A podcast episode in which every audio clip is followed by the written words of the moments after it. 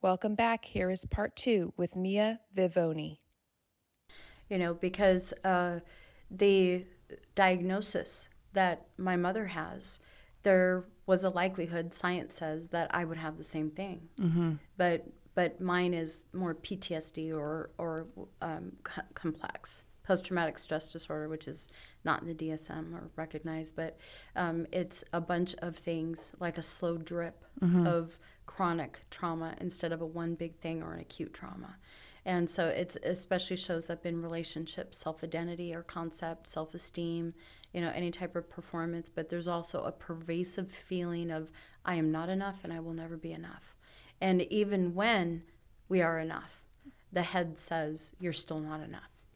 And so, um, one of the things we talked about feelings, uh, deciding to feel, I don't know. I think I was more um, encouraged to feel or understand the power and the validity of emotions. My mother had a quote uh, when I would have a feeling, and she would say, logic over emotion. Now, I'm not sure really where she got that, but it's a very dismissive way of saying you know, think but don't feel. And so my mother is not a very feely person. Mm-hmm. She doesn't like to go there in her own, doesn't like to go there with mine. Um, doesn't really show up that way. Might be better with you know weather or surface conversation. But but if I were to go into like what we're talking about today, like hey, did you know that these things happened to me? She she would not be able to function. And so I think that some of it is deciding to feel, but I also think that there are some mechanisms in the mind that prevent us from feeling, even if we wanted to. Like safety, like survival. Absolutely, instincts? yes. So the the mind will say, "Well, I can't go there; it's too painful." Mm-hmm. Right. So similar to dissociation, mm-hmm. there's a suppression, a repression, right, mm-hmm. of these emotions and so that can manifest in the body. So this would kind of explain why she would get angry when you were young, when you were a little girl, and you would go to her because you would say, you know, if you were, if you did go to her with an issue or problem that was hurting her feelings or hurting you physically or, hurt, or you were hurting, that's your, you know, and it made her angry. So it, it makes sense mm-hmm. now when you put it that way. Mm-hmm. And sometimes there was no response. Yeah. There, there was just silence or toxic positivity is what we call it today. Mm-hmm. You know, look on the bright side or, you know, mm-hmm. something like that. So I was perceived as a problem yeah. Uh, the minute I, I started not acting right. And so you're carrying that mantle. Every everything that I came to her with, I think she just had that prejudgment that this was coming from like a dishonest place or a troublemaking place, instead of no, I'd like I really have things going on that I need to talk with somebody yeah. about.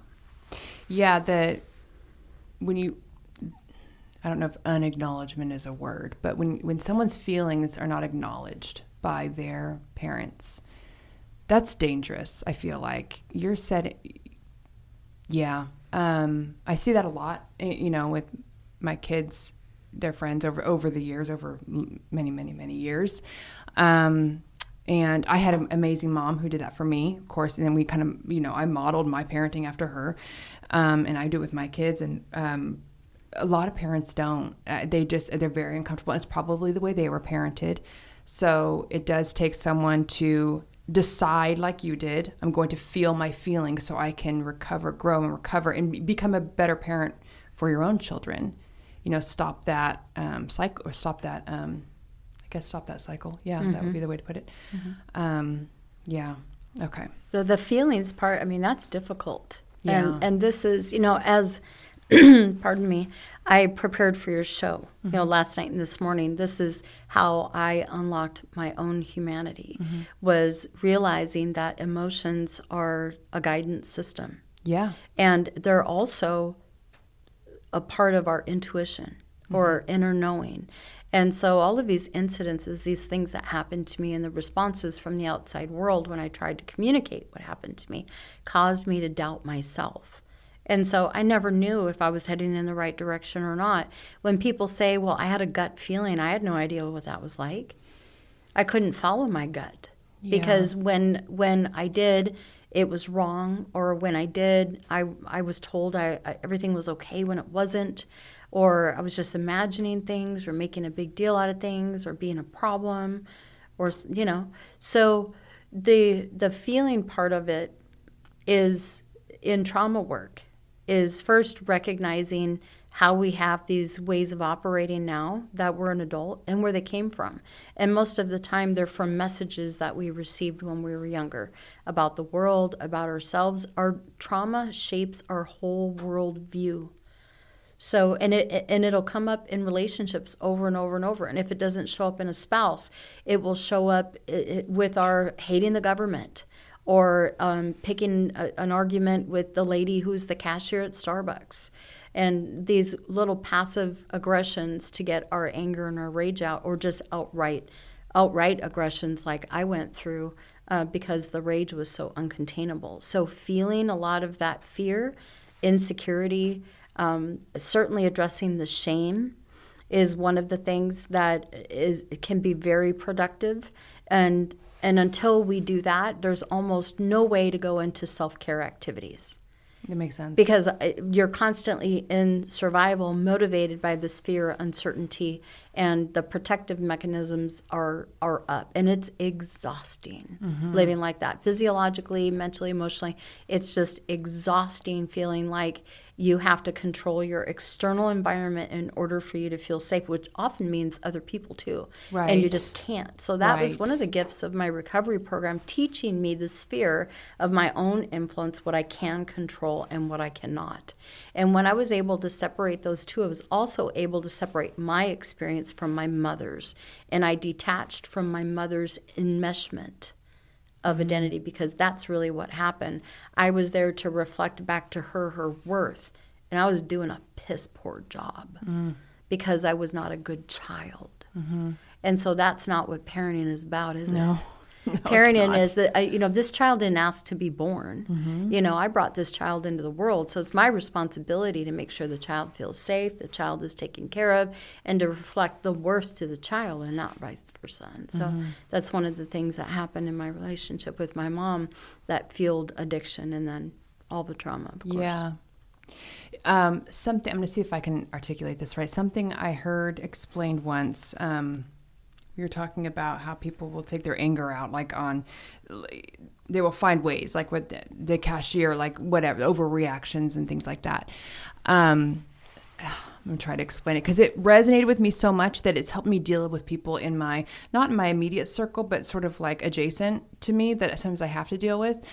Um, that, like, if we picture, you know, our lives as like a balloon, like a, a fairly small balloon, and then like inside is like the trauma or the pressures or the um, stressors or whatever in our life.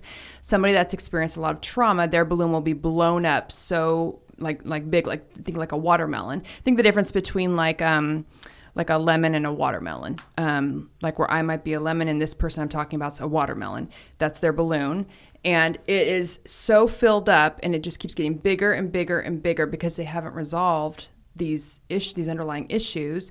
And so the only way to survive in the world is to let out a little bit of air and that comes out in attacking the cashier in atta- like attacking in, these uh, controlling their environment, controlling their spouse, getting angry at their kids for stupid you know, like and that just relieves a little bit of pressure and air for the moment until it starts to blow up again and again. But the, when we see people who like they were always normal and as they've gotten to be an adult, they're just crazy. I don't know what happened to them. Mm-hmm. It's because over time this balloon just keeps inflating, inflating, inflating, and their their fuse is so short because they have to let that air out periodically. Well, or you know, mm-hmm. frequently. So does that make sense? I yep. hope I explained it, that. No, it's a it's a really good analogy. Yeah. Um, and what you're describing is pensive explosive. Yeah. So keeping it in because well sometimes we're not even aware that it's there. We talked about that earlier. Mm-hmm. Something happened but I don't know what it was, but oh, but it's my parent. I have to love my mom. Mm-hmm. It's my mom. Can't be mad. I'm going to go to hell, right? Those right. types of things. So all these things encourage us to keep it in. Yeah. And so then we get older and as we have more years, we have more experience more disappointments, more mm-hmm. heartache, more self doubt, and the balloon fills more and more and more until we have problems with self regulation. And that's what you're describing. Yes, So when I'm in Walmart, you know, with my two children and I'm trying to get school supplies, and, you know, I see the family over there, which they have four children, everybody's getting new clothes and everybody's happy and getting school supplies. I may not be aware uh, consciously that I'm reviewing that whole thing and I'm comparing myself because I'm in my head, I'm like, I can't even, I have to put the colored pencils back. Yeah. You know, I can get the regular ones, son, but I get, but I need colored pencils. It's on my list, and I'm I don't have enough. I'm not even on welfare. I didn't qualify for welfare in Oh. Texas. I worked at a gym, and and you know You were in that fun place in Yeah, the middle. sure. Oh, not for- poor enough, but not rich enough. Like, right, yeah, I know what you but mean, no yeah. child support either. So that was most of my children's lifetime or early, you know, years with me anyway. Was was that space right there, and so those those things I had no idea that I'm looking at this family going in my head. You know, Mm-hmm. honestly, must be nice. And so when I got to the cashier and I'm in line, I mean, it's a couple days before school, I'm in line and I get to her and I got this really short, you know, responses. She's like, Hi, how are you? I'm like, I'm good. How are you? Mm-hmm. Like, you know, you really took a long time. She can feel it in the energy behind my words. Yeah. But I had no idea what any of that was about. But of course, poverty in itself is a trauma. Oh, yeah. And so I'm experiencing that with my two children. Yeah. And going through single adulthood might even be considered a trauma. Yes. Not having support. Yes. You know? Yes. And and so there needs to be some type of release. But before there can be a release of emotion, there has to be, you alluded to this earlier. Um, I think unacknowledgement is a word. Uh, there has to be an acknowledgement, but not by somebody outside of us. See, that's that's the cool thing about trauma work. It begs for acknowledgement, but the person it needs the most is you. Yeah. It's it's for us to acknowledge what's happening in ourselves. Like, oh my gosh, that really happened to me. yeah. I had a woman in her 80s who is a client of mine, and she's going to know I'm talking about her. Um, I'm not going to mention her by name by any means, but she she is so encouraging to me because she says in her 80s as she's talking about these things not in detail like i said we don't have to go down memory lane. It's enough Yeah. to just acknowledge something happened. Something, yeah. she says wow i've really been through a lot and i'm still here. Wow. You know mm-hmm. for for us to take that view towards ourselves you know in Gabor Mate's book myth of normal he talks about connection. Mm-hmm. I love him. and that that connection is what soothes. Mm-hmm. But we walk around looking to connect with mom looking to connect with dad. You know i looked for siblings my whole life. I looked for besties my whole life. Yeah. and really all the answers it's true when we talk about the greatest love of all mm-hmm. that the greatest love of all is the love that we have for ourselves. Mm-hmm. And i i know about that today. And I never knew about it before. And nobody gave it to me. It's something that I had to cultivate through recovery, spirituality, and and with having compassion for myself. Yeah. As as a human being who survived all of these things, that was the beginning of my ability to heal. Yeah. Yeah, I think that if you've never been shown compassion, sometimes it's hard to know how to give yourself compassion. Um, I find with people, like they've never been shown it, so they're not showing it, least of all to themselves. And uh, which brings up my a question. So you clearly have did a 180 at some point you know to the person that you've described and that we that i've read about and researched you to who you are now do you attribute that 180 um, to the i mean the fact that you have the self-awareness and the acknowledgement and all of that were you taught that was this really just your you know having such a strong connection to your spirituality that you learned it like how how did you come to be where you're now where you are now The wonderful question.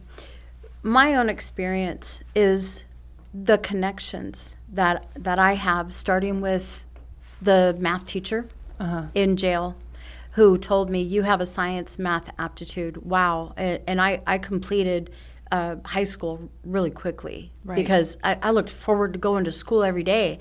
I mean, it was like something I had never experienced. You know, we get our kids dressed and like, oh my God, kindergarten. Right. Oh my God, you're in 10th grade. This is going to be amazing. You're going to go to cheer. I tried all of that and and it just failed for me because I had so much going on at home. I had so much fear in my environment with bullying and things like that, and I had all these secrets in these and this shame that I was carrying inside me that that was never enjoyable. But mm-hmm. here I get to this awful place, and I woke up every day, and school was my purpose. So that's one of the things that we need, um, especially in suicide prevention, is we need a purpose, need a something purpose. that gets us out of bed every day. Yep. And so Mrs. Broomfield gave me all kinds of science things to do. I I, I failed math in public school, but I got there with her and I did fantastic. In college, I took an upper level course for advanced statistics and I got a B. I, I had to do EFT tapping mm-hmm, to get mm-hmm, through it, mm-hmm. but because I had so much anxiety, I was all flushed. I actually made a video on an old channel, but but I passed it and I got a B, which was a huge accomplishment. Um, but this, the other constant is what's called in trauma work or connection was my sponsor. Was the person who took me through, you know, a twelve step program, and uh, and and if anybody is listening to this and is out there that doesn't have insurance that will cover psychiatric care or conventional therapy, this was an avenue to me as a single mother living in a poverty situation. Uh, this was an avenue, uh, avenue to me to get support and also put me through something that helped me learn things like introspection, self reflection, conflict resolution, you know, am- amending my behavior, being able to see my motivation behind my, my behavior. I say it's cognitive behavioral therapy in a step Yeah. program. Yeah. and it's really funny because this particular one was, you know, maybe outlined in, you know, the, the late 30s, early 40s, and cognitive behavioral therapy, Dr. Aaron Beck didn't even come on the scene till the 60s. Mm-hmm. So here we have this system, and for me, it was like an inside cleansing. Of, of getting all of his stuff and speaking about some of these things for the first time ever. I wrote them down and I shared them with this woman. And she, when I shared them with her, she wept. I also went to a counselor when I was 19. Uh, after I had left Job Corps and I picked up an assault charge, and they mandated anger management to me, and I saw a counselor for a little while wonderful lady. Mm-hmm. But this was the first time when I was sharing with her in session, she said, This isn't you, this is your parents. This is not you. You are not the problem here. Mm-hmm. It was it, it. What the cognitive dissonance in that moment, I just could not understand what she was saying mm-hmm. because I was so conditioned to believe that I was a problem. Yeah. And she said, All of these things here, you were abandoned here, you were abandoned here. And I said, You got to stop talking. I don't know what you're saying. I, this is all my fault. I was more than happy to take it all on. And this young woman, she, she got into my feelings, Yeah. and I never went back. So here's one of those barriers Okay. to help that we're talking Yes, about Yes. right? Because of my own stigma, not stigma on her part. Mm-hmm. You know, she would have been great for me to go to, but I was not ready to look at these things. And earlier we talked about my mom. I don't think my mom's ever been ready. If if my mom went back now, she would have to acknowledge that she had part in my suffering. And maybe that's hard to do. Mm. Maybe that's hard to do. The other thing I have friendships. I have clients. I, I have people, um, you know, like from the Stop Stigma Sacramento Bureau. That you know, there are times that I have social anxiety, and and and I kind of let that out, it- my vulnerability. Like I'm really nervous, and they cheer me on. Yeah. You know, I have people show up everywhere I go. People can't wait to listen to this or read the books I'm writing, and those those types of connections Yeah. are what what heals, and it almost replaces the uh, the effects of that invalidation, the invalidation. But the the real work in trauma is understanding your responses and then taking advantage of neuroplasticity to create new new Yeah. responses. That is a hard road. Yeah. It's not a fast or an easy road. No, it's not. a hard road to take responsibility for that. Yeah, uh, yeah, good, very good point. Um, I didn't. It never even dawned on me, or maybe it did. I just wasn't uh, super aware of it. The twelve-step programs, they make those for things other than uh, alcoholism and drug abuse. Yeah, they are. They they're available for other. Every, every single 12 step program, there it was a pioneer in the 30s. And it was modeled after that. But there are overeating, Yeah. gambling, I mean, all kinds of, of different step programs. So that's a really good, you know, because it's free, you Mm-hmm. know. Uh, so when you were talking about if you don't have insurance, you know, the accessibility aspect of these things sometimes could be a major roadblock. So um, yeah, that's a that's a really good point. I'm Mm-hmm. And- glad you made that. And you're also communing with people who have lived experience. Yeah, hundred percent. Yes. And and if you're communing with people who have lived experience and they understand the experience, but they also understand the recovery. Mm-hmm. See, that's kind of where my trauma coaching, even though I have professional experience in the field, the the coaching practice for me liberated me to be myself with clients, to share my story with clients, because sometimes in a therapeutic context, we're discouraged against self disclosure. right.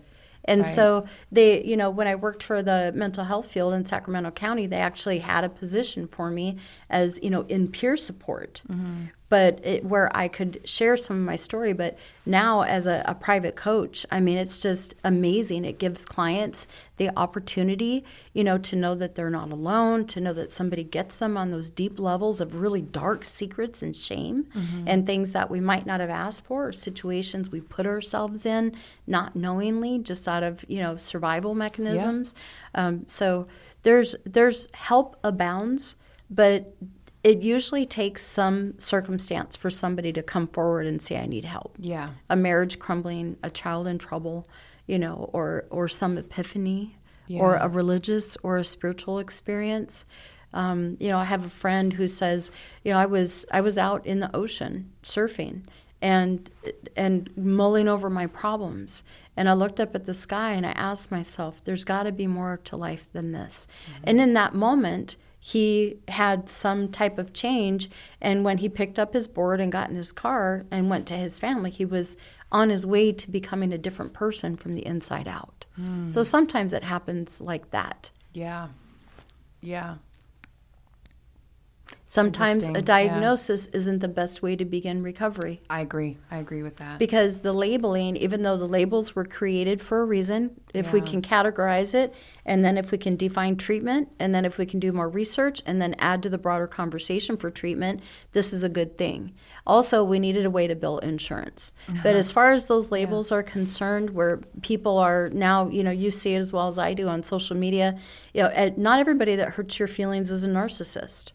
you know, not everybody that has a mood fluctuation is bipolar Right. or borderline. Yeah. Now there's one, you know, if if I like, you know, my laundry folded a certain way, that means I'm OCD. I know, and right? this is a way of perpetuating stigma by throwing around these labels that are designed to help people understand what's going on with them. Oh yeah, that's so true. That's so true.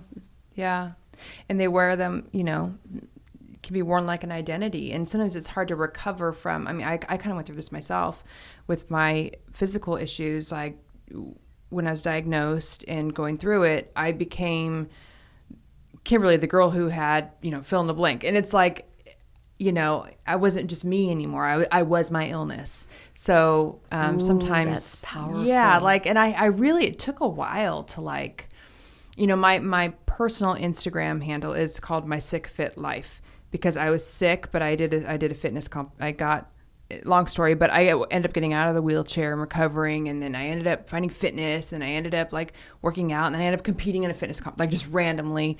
I didn't I didn't do well in it, but I, I did it. Um, and so I I rephrased it to my sick fit life, um, because before it was Lyme lady, um, which is I had Lyme disease.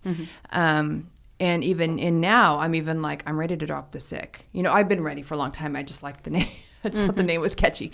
But the point is, is that, um, and I've talked to other people in the chronic illness community that we wear our we wear our illnesses because it explains who we are. It's like we th- like I'm this way because you know fill in the blank instead of just being at peace and you know we've acknowledged who we are. We don't need the world to, you know, be um like it's almost like I'm leaving the party early because I have Lyme disease instead of like I'm done. I'm ready to go home. You know, it's okay. You know, so it's we wear it around as permission to be who we are instead of I don't know if I'm making any sense here, but You're making Yeah. total sense. May I chime in? yes, yes, yes. So I, I understand, you know, what you're saying, and, and as we're discussing labels, you know, there uh, over the summer I went to um, in Isleton.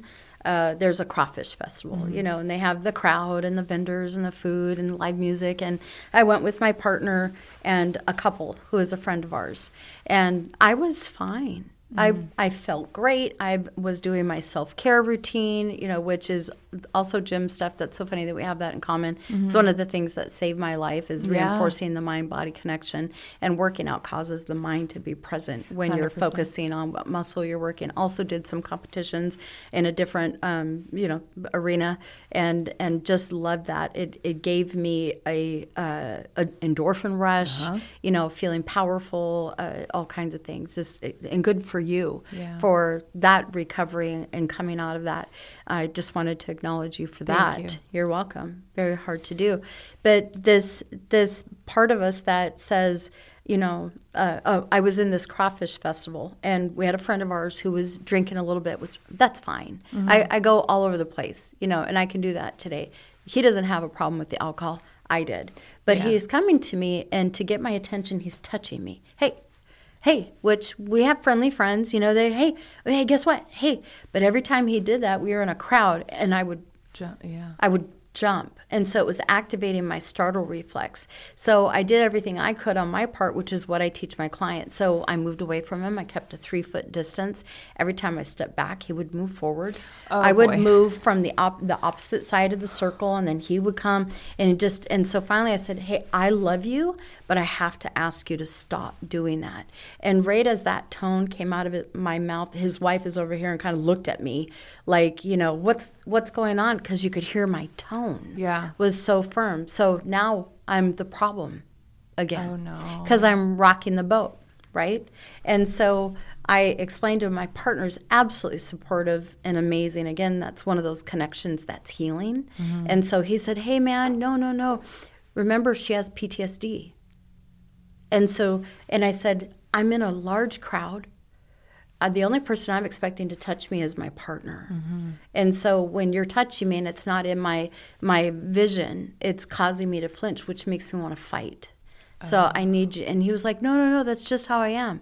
I said, I understand that, but you need to stop it. Mm-hmm. So there was that conversation conversation, excuse me. And so I left that event feeling so abnormal.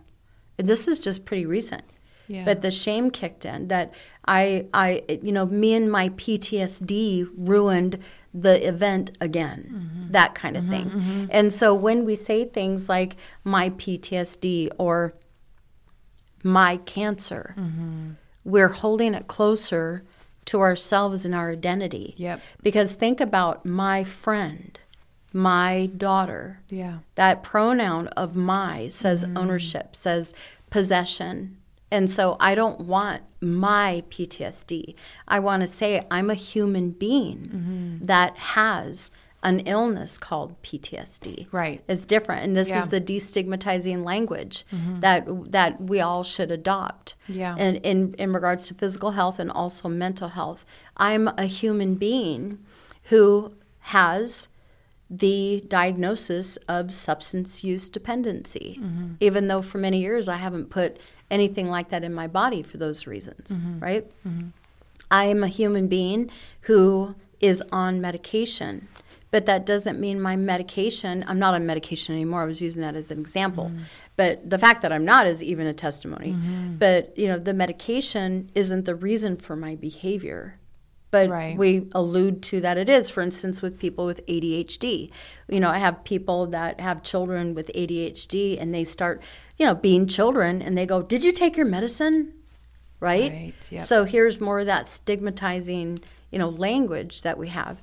And so I'm grateful for the Speakers Bureau, the Stop, Stack, uh, Stop Stigma Sacramento Speakers Bureau, because this is what we do is we go around and we have conversations just like we're having today mm-hmm. about how we stigmatize ourselves in regards to those issues, but also how we can participate in doing that for others, including our children and our friends. It's so true. It is so true. I even to the point like um, I, I catch myself even still doing it. Um, even to the point like my, my daughter is more introverted and she's not shy, but she looks like she's shy because she's an introvert. But you get her one on one, like I've recorded a podcast with her, and she's like one on one, she's like, she's gold. She's like an old soul. She's amazing. Um, but I would in you know like we go have like a family gathering a holiday or whatever and and it was it's always like oh you know jasmine you know she's shy because she wouldn't be overly social she's an observer she'll sit back and she'll just watch the conversations and every now and then chime in but it's almost like we have to jasmine is shy. Jasmine is an introvert. Jasmine because she does not not, like a normal kid slash teenager. And i had to i have to stop that because what I'm doing is I'm reinforcing these. And it's not like it's a bad thing to be an introvert or shy or reserved it's not. I mean it's one of the greatest things about her because she's so observant. She's brilliant. But I don't want her to wear that as a label thinking she doesn't have um, the eight like I wanted to know that she can speak up and be as talkative as she wants to be that she doesn't have to wear this label because we, she's been told it her whole life so I even have to do that as her mom and then you know my son it's probably something else um, you know? So it's a good reminder. It's a really good reminder because I think we're all guilty of on some level and we don't mean anything by it, but we are, especially with kids, reinforcing, you know, every time we label them a certain way, you know? Mm-hmm. So, yeah. Mm-hmm. Okay. Um, I was going to tell this story about, um, and I know you already know about it, about, uh, a, it's like a distant friend. It's, it's a story that I was told. This happened recently. Um, we we it, we spoke about the fact that there there's a lot of resistance and lack of trust and faith in the, in the psych, psychiatric medical community from from people who are suffering. I personally know this person. Um, she's in her early 30s. She's she's on the spectrum. She has made an appointment. She made an appointment with her primary care doctor because she was having some mental health concerns after discontinuing a year long THC habit through like gummies. It started out as something she was doing for recreation, and then it wound up becoming a hab- you know habit forming. And whether or not whether or not she continued to consume it for recreation or, or whether it was for something like anxiety, I don't know. I'm not that close to it. Um, but what I do know is when she stopped, she experienced an adverse reaction. I don't know if this is because she's um, because of she's on the spectrum or what, but it caused her to feel mildly mentally unstable mildly to moderately, I would say. So she did what she thought was the right thing. She made the appointment with her doctor to seek medical advice. Again, she's in her 30s, but um, so for her, for her because she's not neurotypical, I guess a symptom uh, of her spectrum disorder is is the fact that she doesn't really have much of a filter. So when she was with her doctor, the manner that she was describing the instability she was feeling was alarming to them, evidently.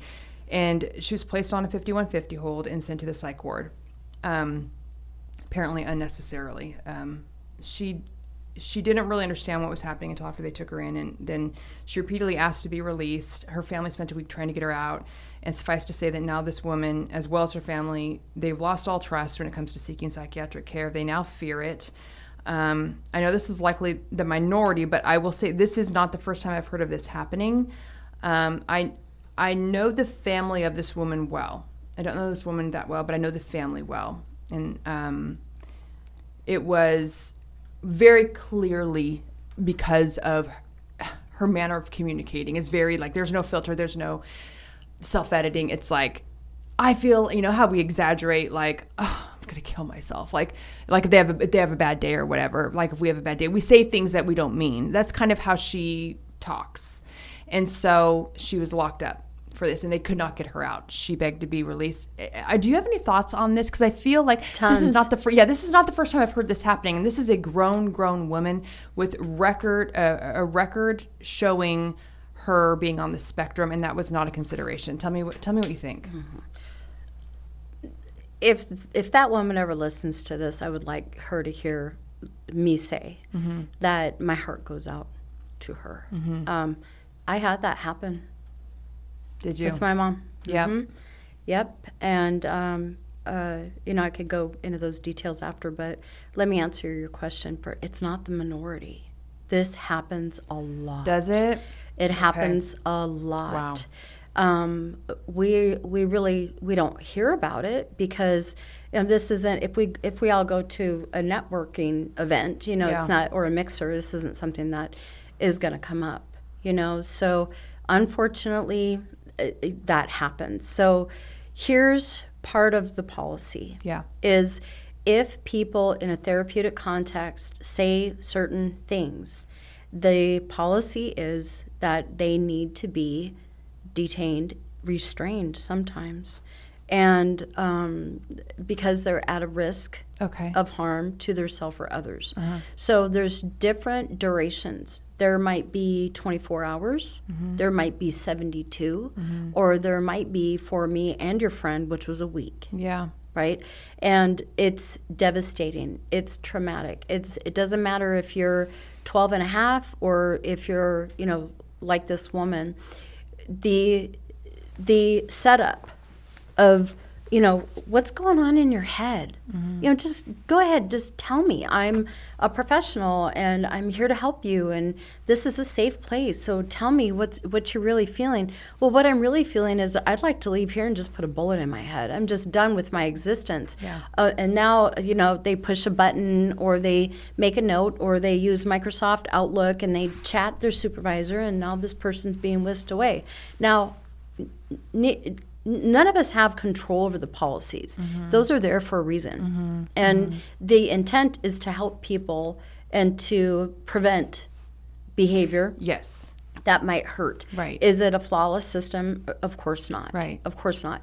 Very traumatic for her to do that. And so now, today, if you go into the mental health clinics, um, people, clients, patients, they know exactly what to say and not to say. So Mm-hmm. there are tons of people, teenagers especially, you know, they know exactly. It's it's pretty common if you say to anybody in the mental health field or medical field or law enforcement.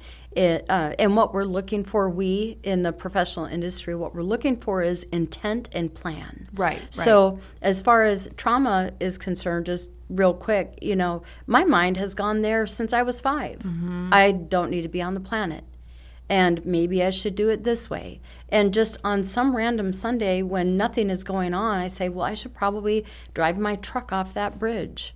And it's the mind is so, and the emotions is so overwhelmed that it's actually communicating to me that that's a viable way out. Yeah. At least that way I can get rest. Right. At least Yes. that way I can cut a, I can catch a break. Yeah, You know, but but this constant cycle of me being in hyper alert and not being able to breathe or take a deep breath or anything, you know, has gone on for decades. I just want out is what the mind is saying. Mm-hmm. So there's a difference between the ideation and the actual intent, and plan. yeah, yeah, yeah. And so I don't know what this woman said, but the fact that the duration was a week Well, sa- what says a lot. What happened was um, they went in front of a judge. So they were going to keep her, I think it was like Tuesday through Thursday or I don't know. In my mind, it was a week, but it may have not been a whole week. But the point is, they went in front of the judge, and the minute um, they, the parents, or I'm not sure who it was, introduced the, because there's like a hearing, I guess, you know,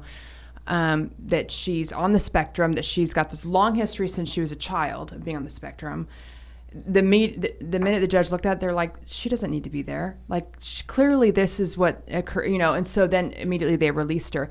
It was the fact that there was no consideration for her history for her medical history for you know it wasn't like a careful discerning consideration you know and, in order to put her there. And then here's the kicker that really upset me was um, and i don't mean add insult to injury you know i i have tons of therapist friends and people that work in this community. Of course, of course. But um, while she was there, she received no help at all. All they wanted her to do was take sedation meds, Mm-hmm.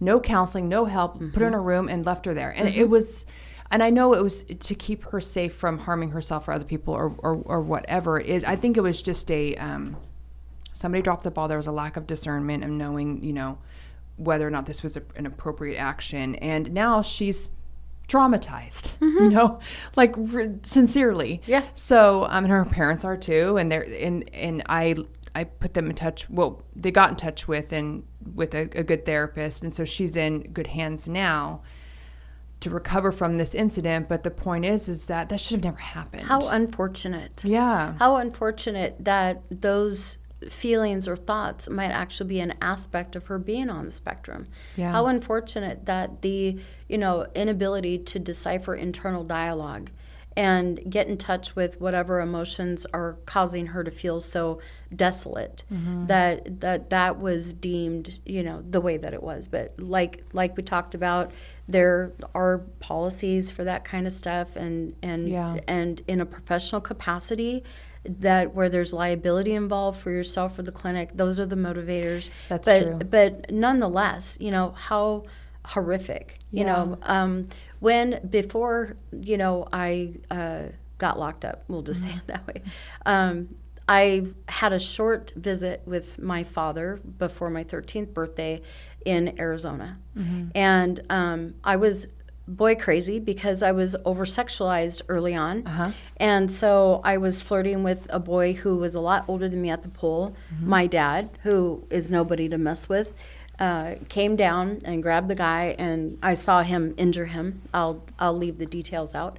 But I saw him injure him, and it immediately because I heard a lot from my mom and my stepdad, mm-hmm. who my stepdad never took and still doesn't take into consideration the things he was telling me as I was young. You know, like you should hear what the psychiatrist says about you, and did you know you're this, and did you know you're that? So I had all this emotional and mental abuse in that area. So I see my dad do this, and I take off running. Well, I run away. I'm like I'm scared of you Yeah. because I just saw you do this, and I'm worried that you're going to come at me next because I've been brainwashed into believing I'm the reason for everybody's anger and everybody's mm-hmm. you know misery, and so I don't want to go back over there. And so my mom and him conjured this plan where my dad finally got a hold of me and sat me down and and told me my mom had a disease and she was dying, and that I needed to get on the plane and go back to my mom, and I was like, she's what? She's dying you know, she's in the hospital. So I get on the plane thinking I'm going and my mom is dying. My mom and her husband pick me up at the airport and they have my suitcase. And we get in the car and we're not going home.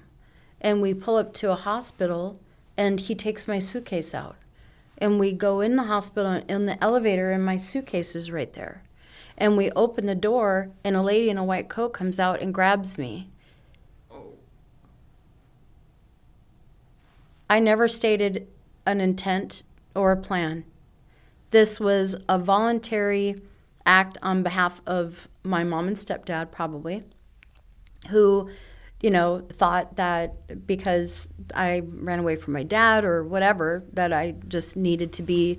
And, and it was horrific. Yeah. It was horrific as a child, but it's horrific for anybody. And like I said, it's a pretty common story when people, there are people who voluntarily knock on the door of Heritage Oaks or Sierra Vista, Yeah, yeah, you know, yeah, yeah. because they, they know that they got something going on up there and that they may act on it, which is courageous Yes, for anybody yes. listening who might have done that. Yes. But in the case of, you know, my own experience and of this woman who is a neurodivergent, Mm-hmm. and this is something that science is becoming more and more aware of, Mm-hmm. of what kinds of symptoms or things go with this, and and so is is isolating somebody, restraining somebody, and then you said the treatment that she had. Same with me, by the way. You know that there was really no treatment, Mm-hmm. treatment, that she yeah. was sedated and put in a room and you know and nobody talking to her or finding out what's going on um, how powerless Yeah. she must have felt. And she's never been treated like her parents are not ones to like treat her like there's any they treat her exactly the same as they've i mean she's in her 30s now but she's got two adult uh, siblings. And they've never treated her any different. She does not identify as someone that's got any so she does not have any qualms about just being who she is you know Beautiful. and um and it was like used to like leveraged against her almost and it Right. was yeah so Right. it's just like they because they never warned they they were they never raised her to think there was anything wrong or like make sure you don't say this or make sure you don't say that Right. like she's just very like unapologetically who she you know who she is and um yeah it was just the whole thing was just very heartbreaking but um There was a psychiatrist that I worked with who shared that information with me about the mind being overwhelmed and crying out for relief. Mm-hmm. And that sometimes it will tell it will tell you that this this is the way out when you're tired or when you're you're not practicing self-care or when your cup is empty and you keep going. And it's also a sign because I, I haven't had suicidal ideation in many many years. I haven't been medicated in over seven you know antidepressant or anything else for many many years because of this information that this doctor gave to me. Yeah. that when your mind does that say ah that's a signal that I need to go to the gym, that I need to take a nap, that I need to say no to this request for help, that I need to get a couple hours sleep, that I need a day off. yeah That I that I should examine my relations and um, and be concerned about the exposure to toxicity, or maybe I've I've had too much exposure to my mother, and and had some of her comments go a little bit deeper than I assumed that I did. Mm-hmm. And so now I have this shame cycle going on, and the answer to the shame cycle is you need to be off the planet. Him giving me, and I wanted to say that on your show, mm-hmm. because him giving me that information has caused me to not be afraid of those thoughts anymore when they mm. pop up. And because I'm not afraid when they pop up, they just don't pop up. Mm, interesting. Yeah. That's so interesting. Oh gosh. That's something I lived with from five to Yeah. probably 43. I'm 52 today. So, I mean, it wasn't very long ago where I noticed, and it was I was helping another person, and uh, and I actually had to uh, refer them to community services for them to get an assessment, which is something that I do when they go in that direction. Right. And uh, and I and I after I hung up with her, I went, wow, it's been, I can't remember the last time I thought about that. And I remember being five, going, I probably shouldn't be here. Yeah. You know. Yeah. Um Yeah, gosh, I've uh, so many thoughts have just rushed into my head. Um My heart goes out to her, this woman. I yeah. hope she's recovering. I think she's doing better. Um it's fairly recent, but um yeah, she's get she's getting the the, the care from her family and um, this other person that they that they found. Um, okay, so I know I'm just checking the time here. Okay, we have about 10 minutes. Um, regarding the stigma that surrounds mental illness, from from my perspective, the day and age we're in now, it seems to be improving just because there there seems to be less of a stigma, at least among the younger generation. I, this is a little bit comforting. I know my my kids who are 15 and 21. Um, they talk about topics like mental illness much, much more openly than we did in the 80s and the 90s. When I was in school, their friends talk about it. They're all very open about it. Um, but there's obviously still stigma that's felt, especially I know with my generation and older. Um, I, you know, I even was looking online at some of this. E- even though um, so many people at one time or another, regardless of which generation, have experienced some level of, of mental illness. The statistic I pulled up online from 2021 stated uh, one, this is for the listeners, one of five adults in the US, which equated to over 57 million, which is about 23% of the adult population 18 and older in our country, uh, reported that they're living with mental illness. These are just the ones who reported it. Um, in your opinion, um, I, I think maybe we already talked about this, but I'm always looking at this as like, is it an, an accessibility issue? Is it a lack of education for them not knowing there's a better way? I remember talking to somebody recently who had gotten help and they thought, oh, like this is what normal, that their normal had been what they, the mental illness that they had fought for so long. That was their normal. They didn't realize there was another way to live. Is it a lack of education uh, in that regard? Is it the accessibility? Is it, is it fear? Um, what is driving um, this stigma issue. Fill in the blank. I'm not sure which word to use. Sure. I, another another good question, Kimberly, and I, I just can't um, uh, say enough what a pleasure it's been to be a guest on your show. I have no doubt that many will hear this and and feel like hope uh, and change is a possibility for them personally. And I know that's what our intention Yeah. was before we started the show. There, there's no easy answer to your question, and there's no just one thing to point to. When we're talking about stigma, it's all of those things. Yeah, I think so too. But it can begin, of course, in the family unit. Like, what what is the cultural background? Because the African American population is still the most underserved Mm-hmm. population as far as mental health is concerned. Mm-hmm. They, then there's Eastern Indians, and then there's um, some Asian populations, and then we get into religion. You know, Yeah. if there's a religious background that believes that, well, if you reach out to a doctor, you must not believe in your God. right. So, what does that look like for the individual who is suffering with, you know, depression or a high level of anxiety or even PTSD or complex trauma? What does that look like? It's kind of like the whole go talk to the pastor. the whole thing. Yeah. Yes. Yeah. And and then and maybe if we play that scenario out, go talk to the pastor. You know, what does that look like? Right. In 2015, I launched a nonprofit called Safe Relationships for Youth, and uh, this may be a book, but uh, I I pioneered a program that teaches relationship violence prevention education. So, you know, we hear that here's the warning signs if you're in an abusive relationship. Well, if you see those warning signs, too late, you're already in it.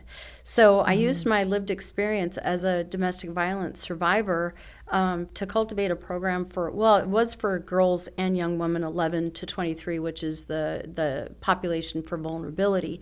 But now it's for boys, it's for LGBTQ, and it's all about, you know, self awareness, intuition, boundaries, and things, how to change the responses to the grooming behavior of predators. And I taught, I took my laptop and I went to this um, house in Lodi where a woman who uh, was a Seventh day Adventist and her two daughters, who were 11 and 13 at the time, and I'm teaching this program, they're having pizza, and I plug it into the TV. And the, the younger one, who's 11, says, There was a time when we went to church, and Pastor Bob, we'll say, his name is Bob, came up to me to hug me, and he smelled like beer. And I didn't want him to hug me. And I said, Did you try to say no? And she said, No, because mom says be a good girl. Hmm. So let's just let I that think a lot of people can relate to that. let's just let that sink in for a minute, right? And so mother was there, and I had the not so pleasant, but I did it. Uh, job of saying, you know, ma'am, you know, with all due respect, you just encouraged your daughter to not have a physical boundary. Yeah. And, uh, y- you know, I don't know what happened after that. You know, I completed the training and thanked them, and I did the follow up um, assessment and questionnaire. And we found that that little girl who was 11 had shared some of these points with a school friend and that it prevented her kidnapping. Oh. Because she just shared a couple things like about personal space, Yep. about permission to touch, about boundaries and and and having that assertion. And so she she totally was ungroomable by a predator Oh, which was super exciting. But this is one of those things that we talk about. If if these influences whether it's cultural or religious or expectations of the family Yeah. I, I i know of a family where I won't mention the name, but their family name's pretty prominent in our region of Northern California. And so her whole deal was, well, if I say anything, I'm going to disgrace the family name. Because my family is on this news TV show, and my family owns this property and this business. wow. So if I come forward, I also have um, people like ER physicians on my client roster. So if I if I have a physician on my client roster and they go get treated for depression, anxiety, you know, what if they have a homicidal ideation or something like that? And now it's on public it's record. It's on their record and people look it up when they go to, you know, complete recomplete their licensure or whatever that oh well I can't come forward because now there's a paper trail that I have a mental illness and I'm medicated. I've actually heard that before. I, I actually heard it's real stuff. Yeah, I heard about a father. Um, this this he's now an adult man, but when he was like 18, 17, something like that, he needed to get um, he needed mental men, uh, you need to be seen by a mental health professional. And the reason why the dad refused to do it was because um, he didn't want to be on his record for when he for career, like or for something. I forget the Or exact military. details. It might have been even military. I forget the exact details, but I remember thinking like, wow, that's a that's a that's a really strong gamble you're taking. Um, because what's going to happen if he doesn't, kind of thing. Um, okay, all right. So By the way, yes, the statistic from the National Institute of Mental Health Uh-huh. is nearly half of all people in the United States Is have it? some diagnosis. yeah, that seems a little bit more. Um, But I'm not. Yeah, I'm not likely. sure. You know where you got it. That's 2021. Uh, That's pretty recent. But I mean, both are probably pretty accurate, regardless of of which one is. Yeah. It's pretty close to Dr. Gabor Mate's book, which is a myth of normal. Yeah. Maybe all of us are touched by something, whether or not we realize it. Maybe all of us, for sure, have been impacted by some type of trauma. People come to me all the time and go, "I don't know what's going on, Mia, but you know, I had a great childhood."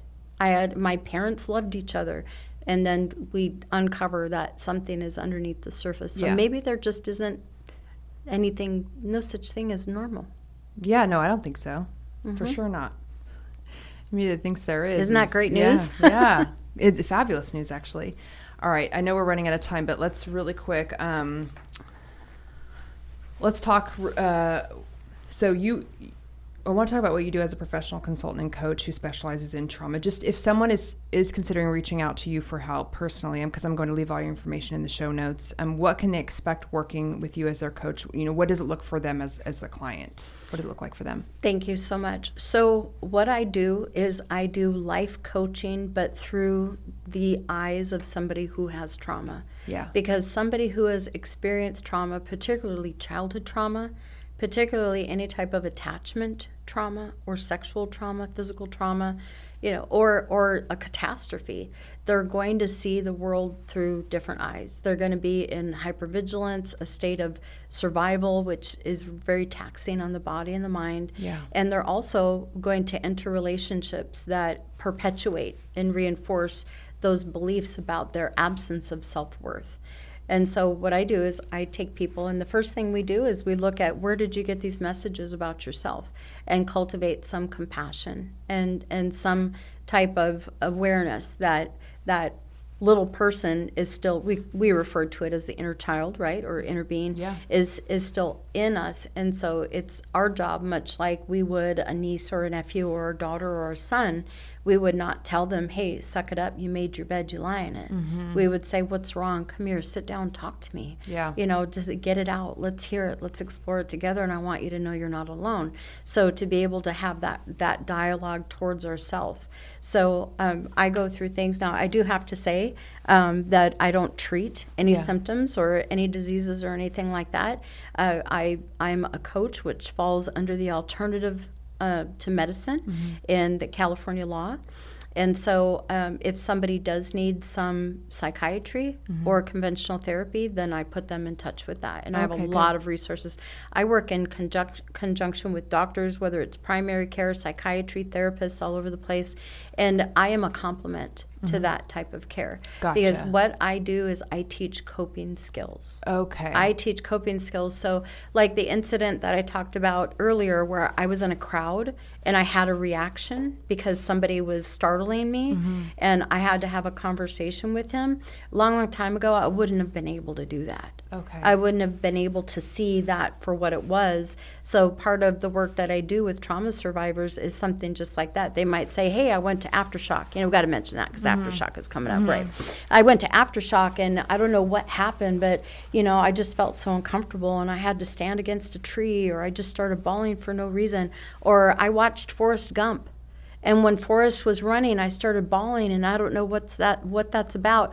And so these strong emotional surges that we have um, can often be correlated to something that happened to us in the past. Mm-hmm. If you think about some infraction and your reaction is huge, I'm making a gesture with my hands, mm-hmm, like mm-hmm. is huge compared to the actual infraction yeah. then yeah. it's probably connected to something that's familiar. And so one of the things that I teach people that come to work with me is what is what does that remind you of? You know, why is that Yeah. there? And we hear about know your triggers, manage your triggers. yeah, yeah. Well, that's to me, that's exhausting because now I'm still in that mode of I, I have to manage you and how, how you treat me and how you respond to me. I have to manage my boss. I have to manage traffic. I have to manage weather, whether or not there's an earthquake. I have to manage all that. Well, in the work that I do with trauma, pe- uh, people with trauma, and learning coping skills is all about how to cultivate a internal environment that feels safe. Mm-hmm. And when the internal environment feels safe, I feel more powerful, even though out here might be, you know, COVID 11, economy, mm-hmm. you know, mm-hmm. the political issues or, you know, or what have you, or, or gridlock traffic. I'm, I'm not going to want to or feel this compulsory need to control everything and everybody around me because it's triggering me. Wow. There is such a need for that. There is such a need for that. And I think that, um, yeah, I mean, I, I'm, a, I'm a fan of therapy. Um, Me too. uh, but I think there's something to be said for learning, like being given skills or learning skills or being taught a different way to look at things or react to things or just. Um, and I think that's done through therapy too. But this, to me, fe- well, it feels like what it is. It's coaching. You know, you're you're being coached on how to um, choose a different way. I, I don't know. I don't know how to say that other than um, it feels a little bit different than therapy, and it feels. Um, I like that what you said it as it it's a compliment too, but I think it's a good one. I think it's It a really good one. I think it's very much needed, and um, I don't hear about it that often. I appreciate that. The and the coaching paradigm now, I mean, is is flooded. You know, and Yeah. when you're uh, you know looking for somebody with coaching, it's it, experience is important. You know, I'm in my 50s, Yeah. so I mean, I'm not putting young people down, but but somebody who like like me, where I have a lot of relationship trauma. Mm-hmm. If you've never been married, you're probably got to think about your scope there, right? Mm-hmm. So those are important things to look for with a coach, and to not be afraid to ask them what. That's why I put my lived experience on my website. Yeah. I can speak to all of those issues, whether it's from a platform or a podium or or in a personal session with somebody. I know how people can respond in a different way where it serves them it doesn't tax their mm-hmm. physiology mm-hmm. or and it doesn't make it worse because sometimes people with trauma we can see threats where there are none. And our narrative in our mind will add to the story about how this person is not right for us and how they're the enemy and how we need to get out and how our, our boss is unfair and now we just need a new job. And before you know it we're running, running, running. So a lot of modalities say we need to. I know my first experience was lay on a couch and tell me your first memory, and I told that therapist, no, thank you. Right. There's nothing in me that wants to close my eyes and go back there. As a matter of fact, I couldn't close my eyes when I investigated um, yoga and meditation. Really? Because I nope, because I was so hyper vigilant. It's not for everybody. Yeah. And a lot of people don't know that when we're making our meditation videos and we say close your eyes, you need to ask the person first. Right. If you feel safe, Yeah. closing your eyes, Right. then close your eyes. So that is something that I gained from my own experience that I pass on to people that are like, well, I want to meditate, but like I'm so freaked out, I can't Right. close my eyes. Yeah. Well, here's why. Here's why. Yeah. because your mind needs to be hyper vigilant because it thinks you're under threat all the time. Mm-hmm. There is no way to go back and change the past. What has happened to me has happened to me.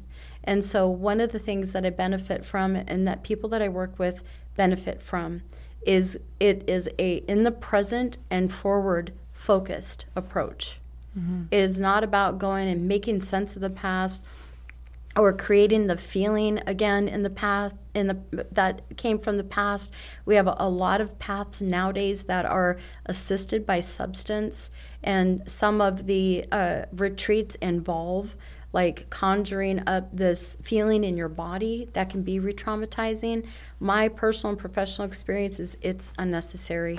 It's it's enough to acknowledge these things happened, to uncover the messages, to reject the belief system and programming or what we call cognitive schema of our parents or the abuser or the experience or the tragedy reject the belief system and say, you know what, those old tapes are destroyed and I get to make new ones. Mm-hmm. And as I make new ones, I'm intent on the next time my boss is, or I have three people, right, in a, in a mental health clinic giving me a performance review, and I'm not functioning very well. So I go in and I go, oh, wow, this looks just like the principal's office. Yeah. There's my mom, there's Yeah. my stepdad, there's the principal, and I'm the problem. And I have this reaction. Yeah. So that's how trauma shows up. It injects itself in the present moment. yeah. And Yeah. so that's Yeah. why coaching is necessary from somebody who has lived experience Mm-hmm. about about uh, you know well what is that? Well, it's it's coming from the past. Yeah.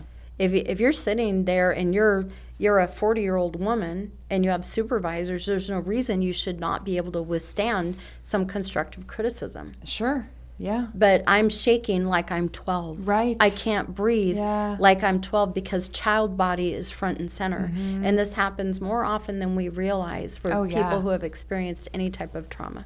Yes. Yes. That was very, very good uh, example.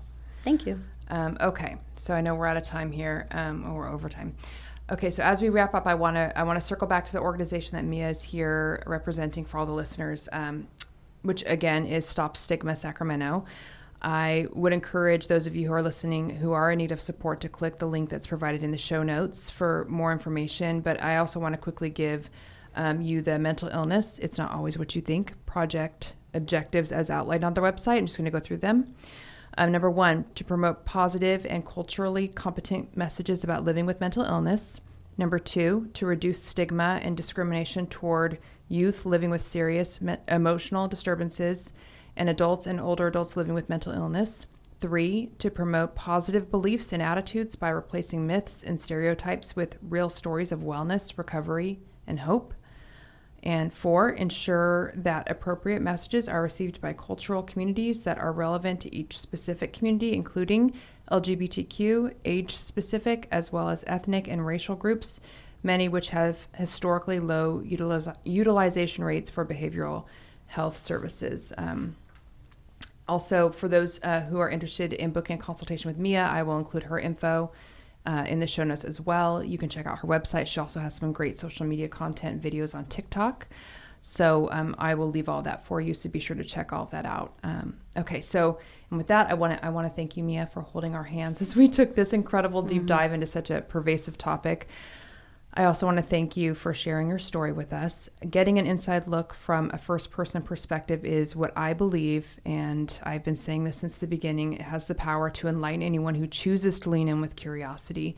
It is one thing to read these things in a book or see them play out in a movie, and it's something entirely different hearing it explained by someone who's lived it and come out and who's come out the other side um, to not only talk about it but to educate and help others.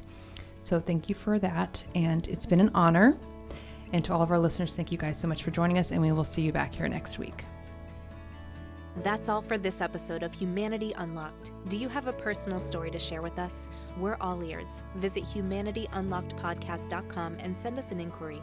Thanks so much for listening. And if you enjoyed this conversation, please leave us a five star review and hit subscribe to hear weekly episodes of our show.